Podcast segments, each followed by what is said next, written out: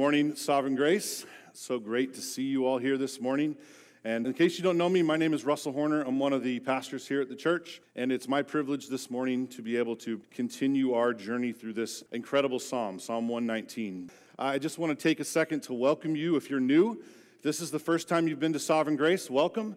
We're glad you're here, thankful that you've joined us today. Okay, let's get into God's Word, Psalm one nineteen. Psalm one nineteen, verses one oh five to one twelve. We are now in the fourteenth stanza. It probably says the noon stanza at the top of this section. Remember, that's the Hebrew letter that begins each verse. Since this is an alphabetic acrostic, it's a way to help memorize this whole psalm. And as we've seen, we're already halfway through. This is worth memorizing, isn't it? So worth meditating on every single week because it reminds us of the glory and sufficiency of God's word. So let's hear from the word of the Lord together. Psalm one nineteen, verses one oh five to one twelve. Your word is a lamp to my feet and a light to my path. I have sworn an oath and confirmed it, to keep your righteous rules. I am severely afflicted. Give me life, O Lord, according to your word.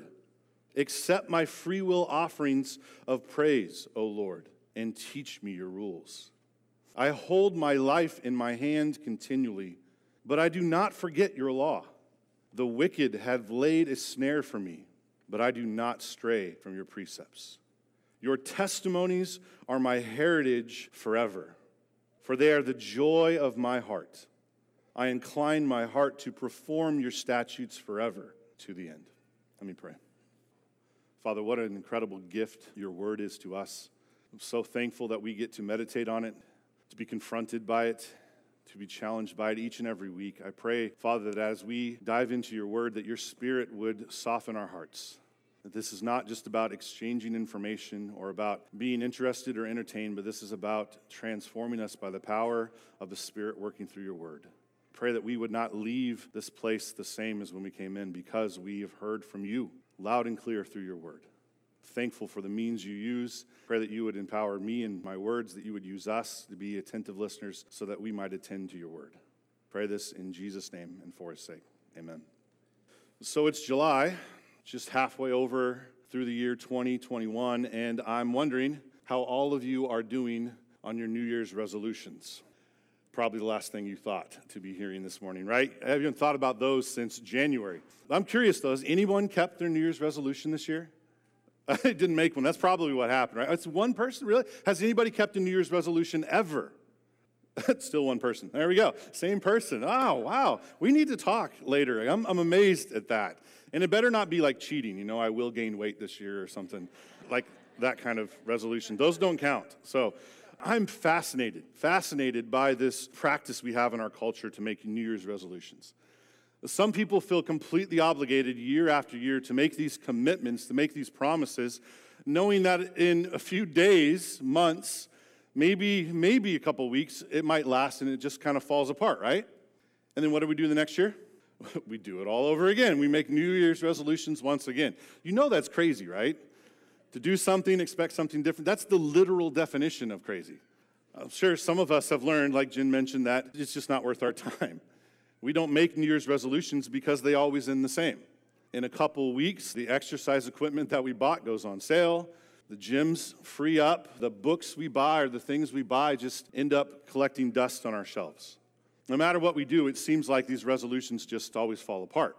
Now, I know that New Year's resolutions are somewhat of a joke and they're lighthearted, but I think also they're a symptom of something more, too. It's almost as if we live in a world where people are comfortable with breaking promises. We live in a world where people are okay with making commitments they really have no intention to fight very hard to keep. Sadly, I believe that's exactly the world we live in, isn't it? Where politicians will promise the world, will make any promise they can to gain the vote, and as soon as they're in the office, what do they do? They turn around and break those promises.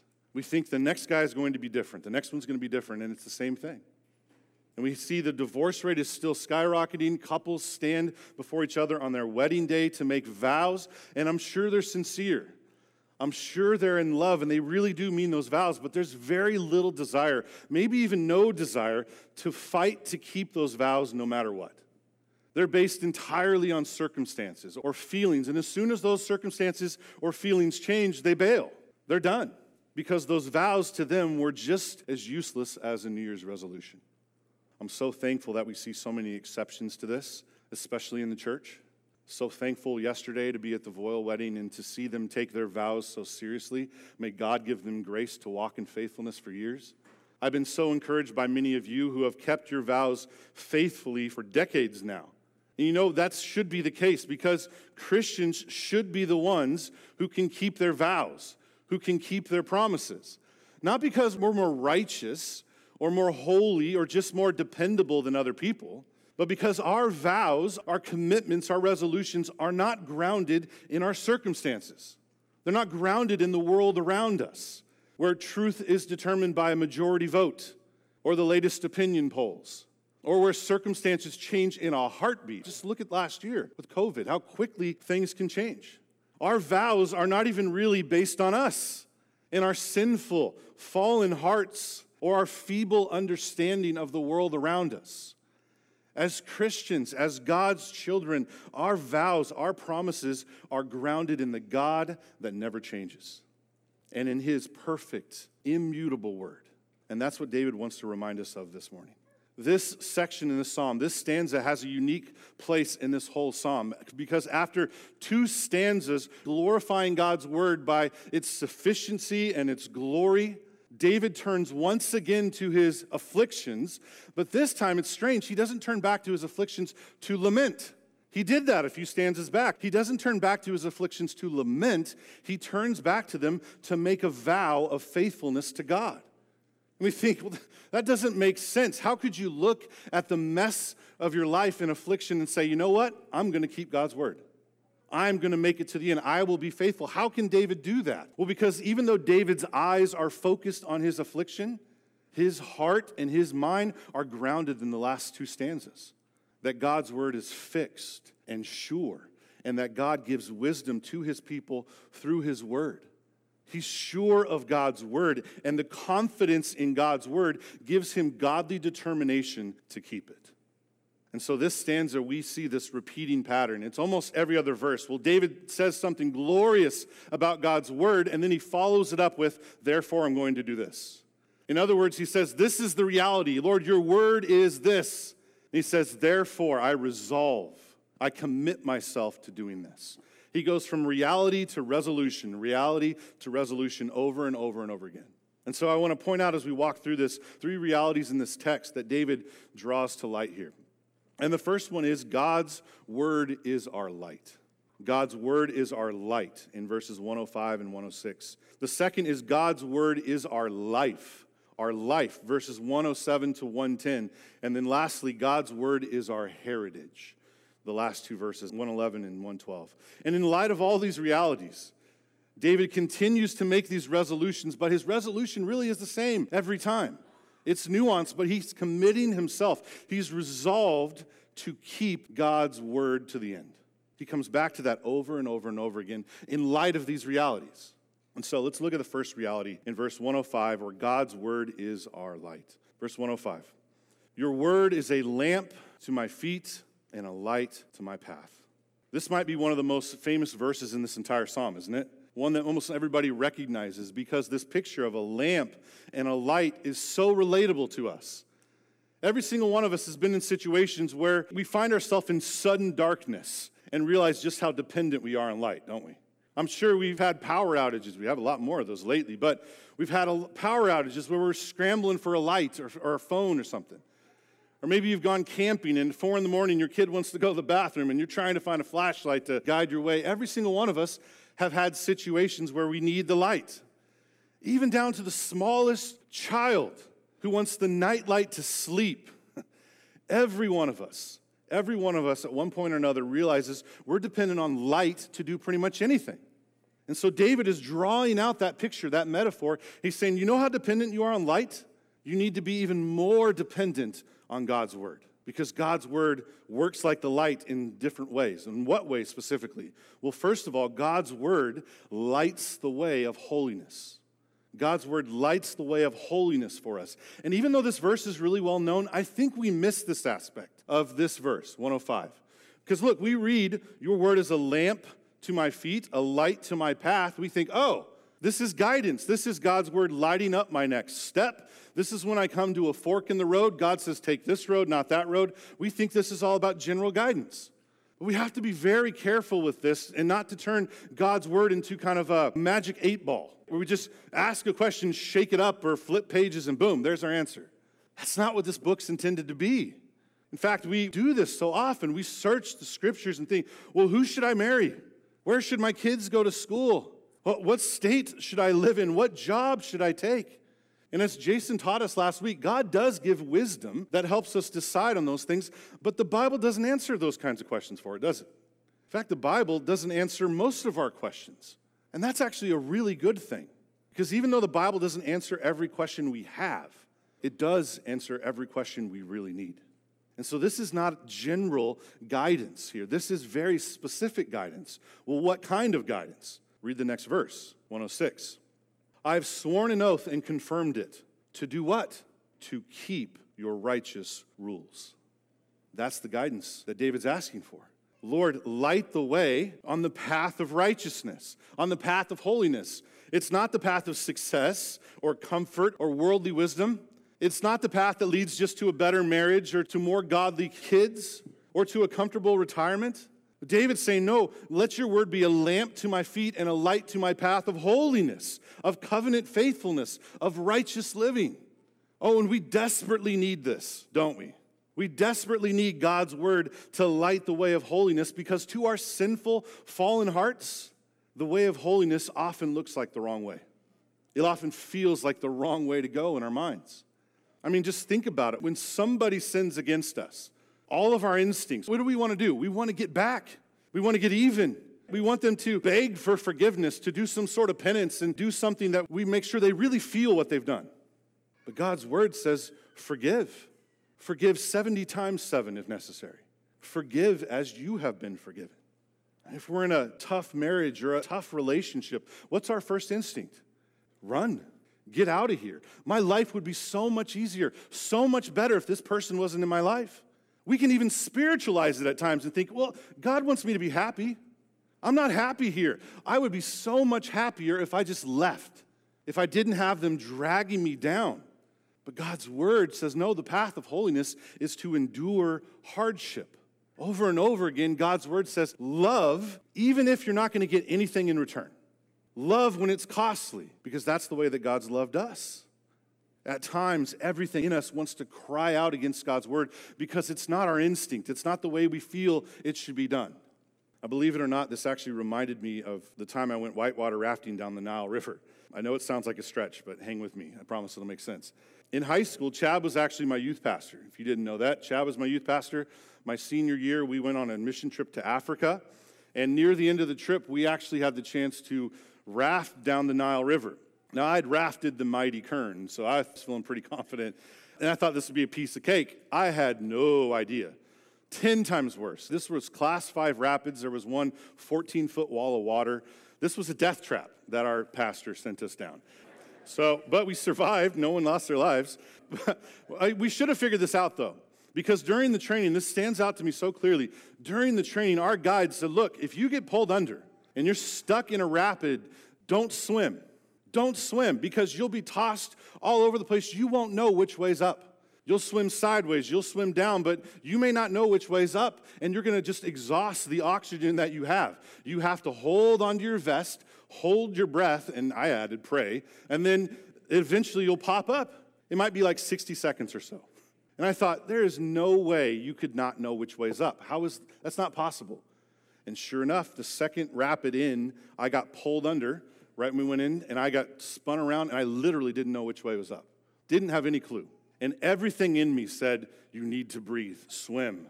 And I thought about it, and I just, I held onto my life vest, and I literally prayed, I remember. It felt like an eternity, but after about a minute, I popped up. I was about fifty yards away from the person I was sitting next to on the boat. And it was shocking, and I think about that moment, and I don't know what would have happened if I trusted my instincts. I'm not sure how bad it would have been if I tried to swim. But by trusting in my life jacket against my instincts, I was saved. We need to trust God's word like that.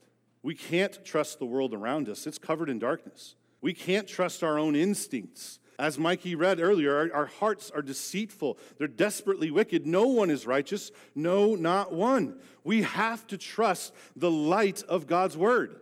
It alone illumines the path of holiness. It alone lights the path for our feet so that we can take the next step of holy obedience. David acknowledges that. He acknowledges that reality, and in light of that reality, look what he does. Verse one oh six, he makes a resolution. I've sworn an oath. I've made a public commitment, a vow, a resolution, and I've confirmed it. I'm committed to this. There's no turning back. To do what? To keep your righteous rules. So David says, your word lights the path of righteousness. I will walk in the light. That's what David says. That's his oath. Now, we're not usually comfortable or just used to this practice in the Old Testament of making oaths or taking vows. But this is all over the Old Testament. In fact, there are many times where God comes to his people and says, you're going to vow to be faithful to me. You're going to bear my name, take my name upon yourself, and I want you to covenant with me, vow that you will be faithful, like a husband and a wife vow on their wedding day. And God takes this incredibly seriously. Ecclesiastes chapter five, verse four says this, when you vow a vow to God, do not delay in paying it, for he has no pleasure in fools. Pay what you vow. It is better that you should not vow than that you should vow and not pay. God takes these vows deadly seriously. Now maybe some of you are thinking, well, wait a minute, hold on. Didn't Jesus just kind of end that? On the Sermon on the Mount, when Jesus was talking about vows in Matthew five, verse thirty-four, he said, do not take an oath at all. Simply let your yes be yes and your no be no. Anything more than that is from evil. And so David is sinning here. He's taking a vow when he shouldn't be taking a vow. We need to understand something. In that passage on the Sermon on the Mount, Jesus is not forbidding vows altogether. He's calling out the Pharisee for the sinful way they were making vows. These Pharisees were calling on random objects to make their vows so that the consequences wouldn't be so bad. They would say, look, I'm not going to swear on the temple, but I'll swear on the gold in the temple or the precious stones. That way, if I break my vow, it's not as big a deal. Kind of sounds like a lawyer trying to find a loophole or something. Sorry, lawyers, I just realized, looking at Brett, hope you don't do this. They're exploiting something that shouldn't be exploited here. That's what they're doing here. They're making these vows. And Jesus is saying, look, don't throw out vows altogether, but simply do this. Let your everyday speech, your yes and your no, be taken just as seriously as your vows.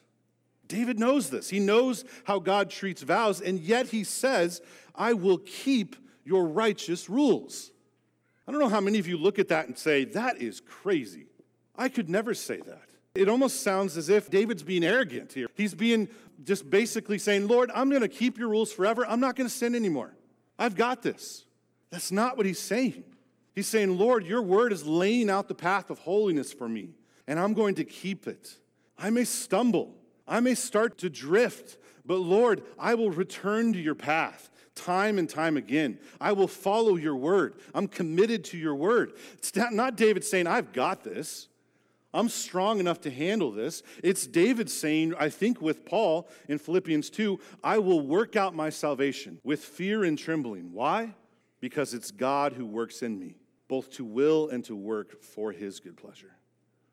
Now, how does David do this? Is he so dependent on God's grace here? Is that really what's going on? Well, let's look at the second point, and we'll see how David is dependent on God's grace to do this incredible vow. So we've seen how God's word is our light. Let's look at God's word is our life. Verse one oh seven. David says, I am severely afflicted. I'm suffering terribly. I have been brought exceedingly low, as other translations say. David's saying, my life is about as bad as it can get. Does that sound arrogant? Does that sound even like a confident man who can say, yep, I'm going to keep those laws? No, it sounds like the man who's falling apart, the man who's lost hope. He's at the end of his rope. Where does the confidence come from? We'll keep reading. I'm severely afflicted, verse one oh seven. Give me life, O Lord, according to your word. That's where David grounds his hope, in the God that gives life. And the God that always has, as his word says. God breathed life into us from the very beginning.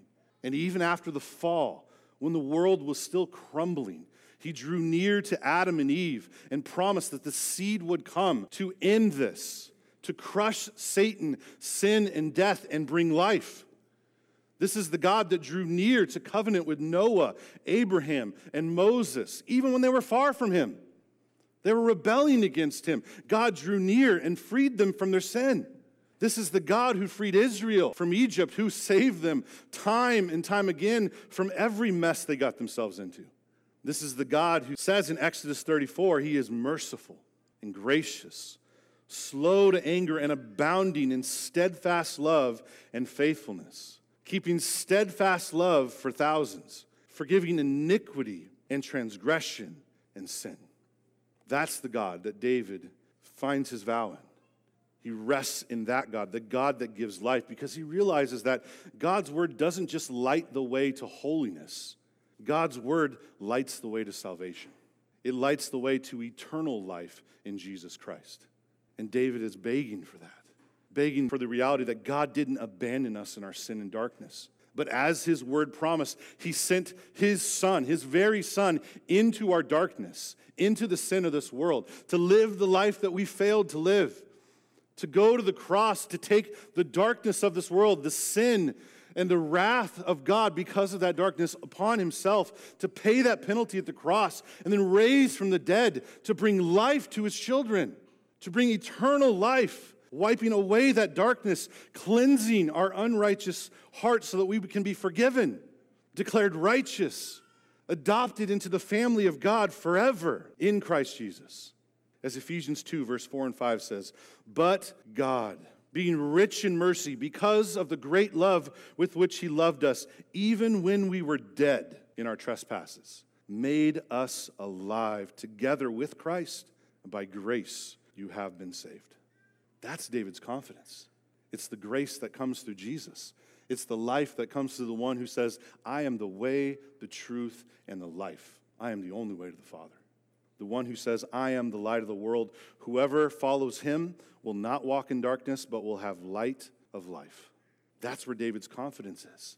And he knows even if his world is dark, even if afflictions are terrible, he can still have hope because his hope is in the living word, Jesus Christ, who is his life. And so how does David respond to this reality of God giving life to his people? Look at verse one oh eight. He gives a resolution. He says, accept my free will offering of praise, O Lord.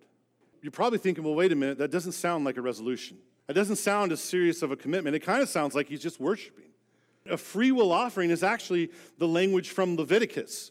These free will offerings were voluntary. They were unforced. They weren't basically done for any kind of sin. They were just done out of gratitude, out of thanksgiving. So David's just offering up what it says, a free will offering of praise here. But actually, I'm not a big fan of this translation. I think it's a little misleading.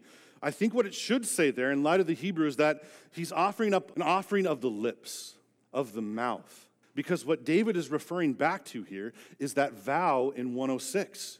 He's saying that vow, that's my offering, to give myself to your laws forever.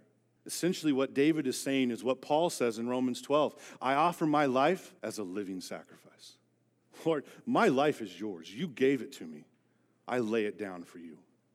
That's what David's saying here. I gladly lay it down to be conformed to your laws. And look at this. I love this response. I'm going to do this great thing. I'm going to lay down my life for you, Lord, but teach me. Teach me your rules. I've lost track of the amount of times he said, teach me. He begs for it constantly. And this is continued begging for more grace.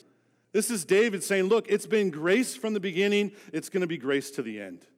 It was your grace that gave me your word. It's your grace that illumined the path of holiness for me through your word. It's your grace that enabled this vow, that brought me to this point to have confidence to make this vow. And Lord, I can't do this vow unless you continue to give me grace, unless you walk with me every step of the way, unless you teach me. It reminds me of John Newton's great hymn, The Amazing Grace. Through many dangers, toils, and snares, we have already come. It was grace that brought us safe thus far, and grace will lead me home. David is confident in this grace. He's building his resolutions on this grace and this life given to him, and it overshadows his afflictions completely. Look at verse one oh nine. I hold my life in my hand continually, but I do not forget your law. This is an idiom. It's a cultural saying, but it's a saying we still have. If someone goes bungee jumping or, or skydiving, someone might say, look, you're taking your life into your hand there, brother. You're taking your life in your hand. You might lose it all here. That's what David's saying. He's taking his life into his hand. He's risking his life here. By doing what? Look at verse one ten. The wicked have laid a snare for me, a trap for me. Well, where did they lay that snare? Well, he just said, I do not forget your law. What's happening here is the wicked are laying traps along the path of holiness. The wicked are trying to cause David to stumble, to abandon the vow that he made, to disobey God, to turn from God. They're setting these traps for him, trying to throw him off. And then look what David says at the end of verse one ten. But I do not stray from your precepts. David was taking his life into his hand by walking in the light, by walking the path of holiness. He knew that if he really committed to these vows, it wouldn't make afflictions go away. It might make afflictions increase because the wicked put a target on his back to take him down. Isn't this the way it works in our world too? Being faithful to God in this world is costly. It's growing more and more costly every single day, isn't it? Just by trusting the Lord, by walking in holiness, by preaching the gospel, we might lose our financial security, we might lose friendships, we might lose jobs, and in certain places of the world, and maybe even one day here, we could lose our lives. This shouldn't be a surprise to us. God's word reminds us of this, Second Timothy three twelve. Indeed, all who desire to live a godly life in Christ Jesus will be persecuted. Obedience is costly. So my question to you, my question to us, is are we paying the cost for obedience? I know this sounds really strange, but is there enough affliction in your life? Affliction from following God?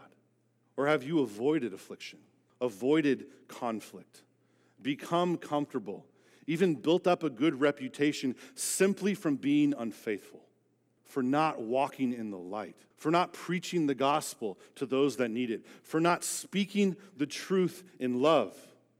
Jesus warns against this, doesn't he? Luke six twenty-six, woe to you when all people speak well of you, for so their fathers did the false prophets.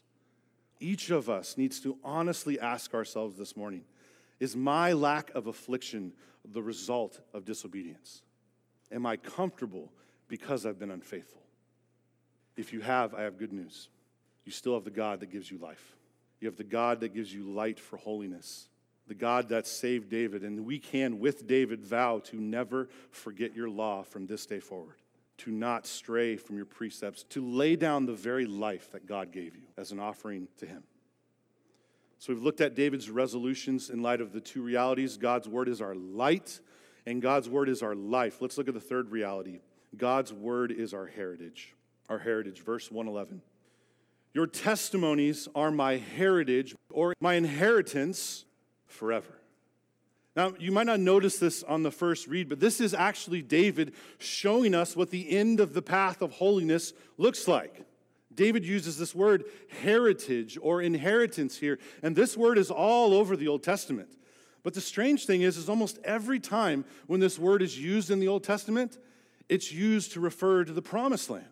And so Jews would read this and think, what? Inheritance, that's the promised land, right? There are times where it refers to God himself being the heritage, and eventually it seems to really, really point to the promised land as our heavenly dwelling. But the initial reaction when we read heritage should be, well, this is the promised land. This is my home. This is the place of rest. So why does David here say the word of God is our heritage? Why is the word the heritage?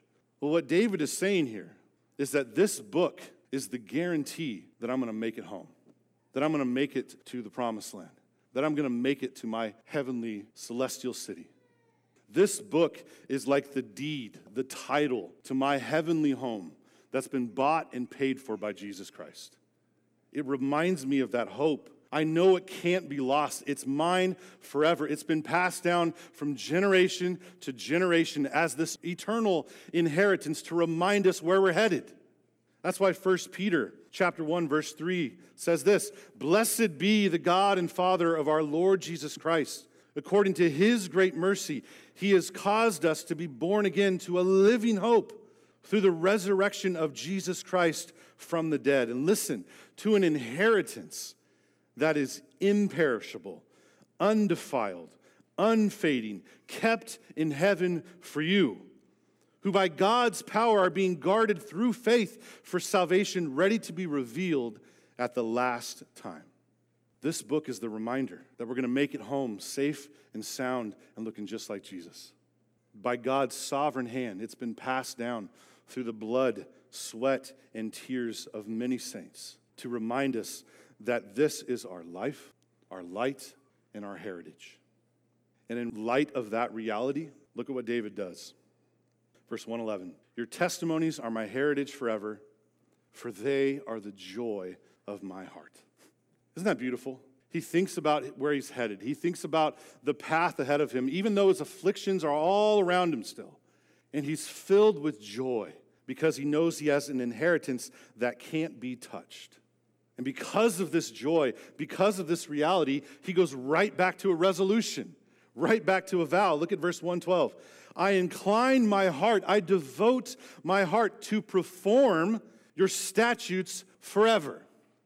And just in case you didn't get forever, to the end. I love that. He just repeats himself forever, forever. Did you notice David, he ends right where he starts, doesn't he? Verse one oh six, I've sworn an oath. I've confirmed it to do what? To keep your righteous rules. Verse one twelve, I incline my heart to perform what? Your statutes forever. Your righteous rules to the end. Because God's word is his light and his life and his heritage. Out of the fullness of joy he gets by meditating on God's word and how God's worked through his word to save him and sustain him. He says, I'm going to make it. Not because of me, but because of the God who works through his word on into eternity. I'm not sure how many of you recognize this book. You might not even be able to see it from way back there. This is in our office. It's been in our office for quite a bit of time now. And this book, in case you don't know, is the translation of the New Testament done by Brooks Buser and his team a while ago now. We've talked about Brooks many times. We've prayed for him. He's come and spoke here. He's working at Radius. We're thankful for his ministry. And many of you might even recognize him or this book from the video we show in membership. When we, we show people what Brooks did and his team did to live among the people of the Yembi Yembi tribe, to learn their culture and language, to teach them to read, to translate the Bible, and then to teach them God's story, teach them the gospel from this Bible. And at the end of that video, there's this ceremony, this celebration, when they take this book and they give it to the people of the Yembi Yembi tribe. And it's unforgettable when you see it. Brooks actually stands up and he says this, this Bible is important. But what's more important is what you do with it. As the church, the body of Christ, the Bible is here to help believers grow, grow in holiness. It will guide you even now as we leave. That's a promise you can hold on to forever. And one of the men stand up in the tribe and he prays this. He says, God, I want to thank you. It's been a long time, almost two thousand years, that we, the Yembi Yembi Church, have waited for the translation of your word in our very own language. I am so happy and grateful. And the video ends with a man holding up this Bible, and he has the biggest smile I've ever seen on his face. It's unforgettable. These people were delighted, overjoyed to have God's word. Why? Because they remember what it was like to live in darkness. For two thousand years to have no light for their path and no light for their feet. To be lost without God, without hope in this world. They saw the struggle of the missionaries to come and translate this, to give the Bible to them. And when they finally read it, they realized how desperately they needed it, to see Jesus, to find their faith in him, and to trust him all the way home. Sometimes I think we forget what a treasure this book is. I think we forget what a miracle it is we have in our language, that we can pull it up on our phone any second of the day, that we get to hear it preached week by week without worrying that someone's going to break in and kill us, that we can have it anytime we want. And I think we forget what it would be like to live in darkness, especially if we grew up in the church, to have no hope, no light, no life, no heritage for ourselves. Brothers and sisters, let us never take this book for granted. It is our light, our life, and our heritage, and let us with David vow to keep it to the end. Let's pray. Father, we know that doesn't happen without you. It doesn't happen without you saving us to begin with, and it will definitely not happen if you don't sustain us to the end. So God, use your word as the tool to give us light and life. Help us to look to Jesus in faith through what your word teaches us. And may it remind us of our eternal inheritance in him that can never be lost. Let it give us hope and peace and strength to fight the battle that we have with sin, to help each other wage war against sin, the flesh, and the devil, so that we can make it home and worship you for all of eternity. We're thankful, Father, that you and your wisdom and sovereign hand have given us your word. Pray that we would keep it to the end. Pray this in Jesus' name and for his sake. Amen.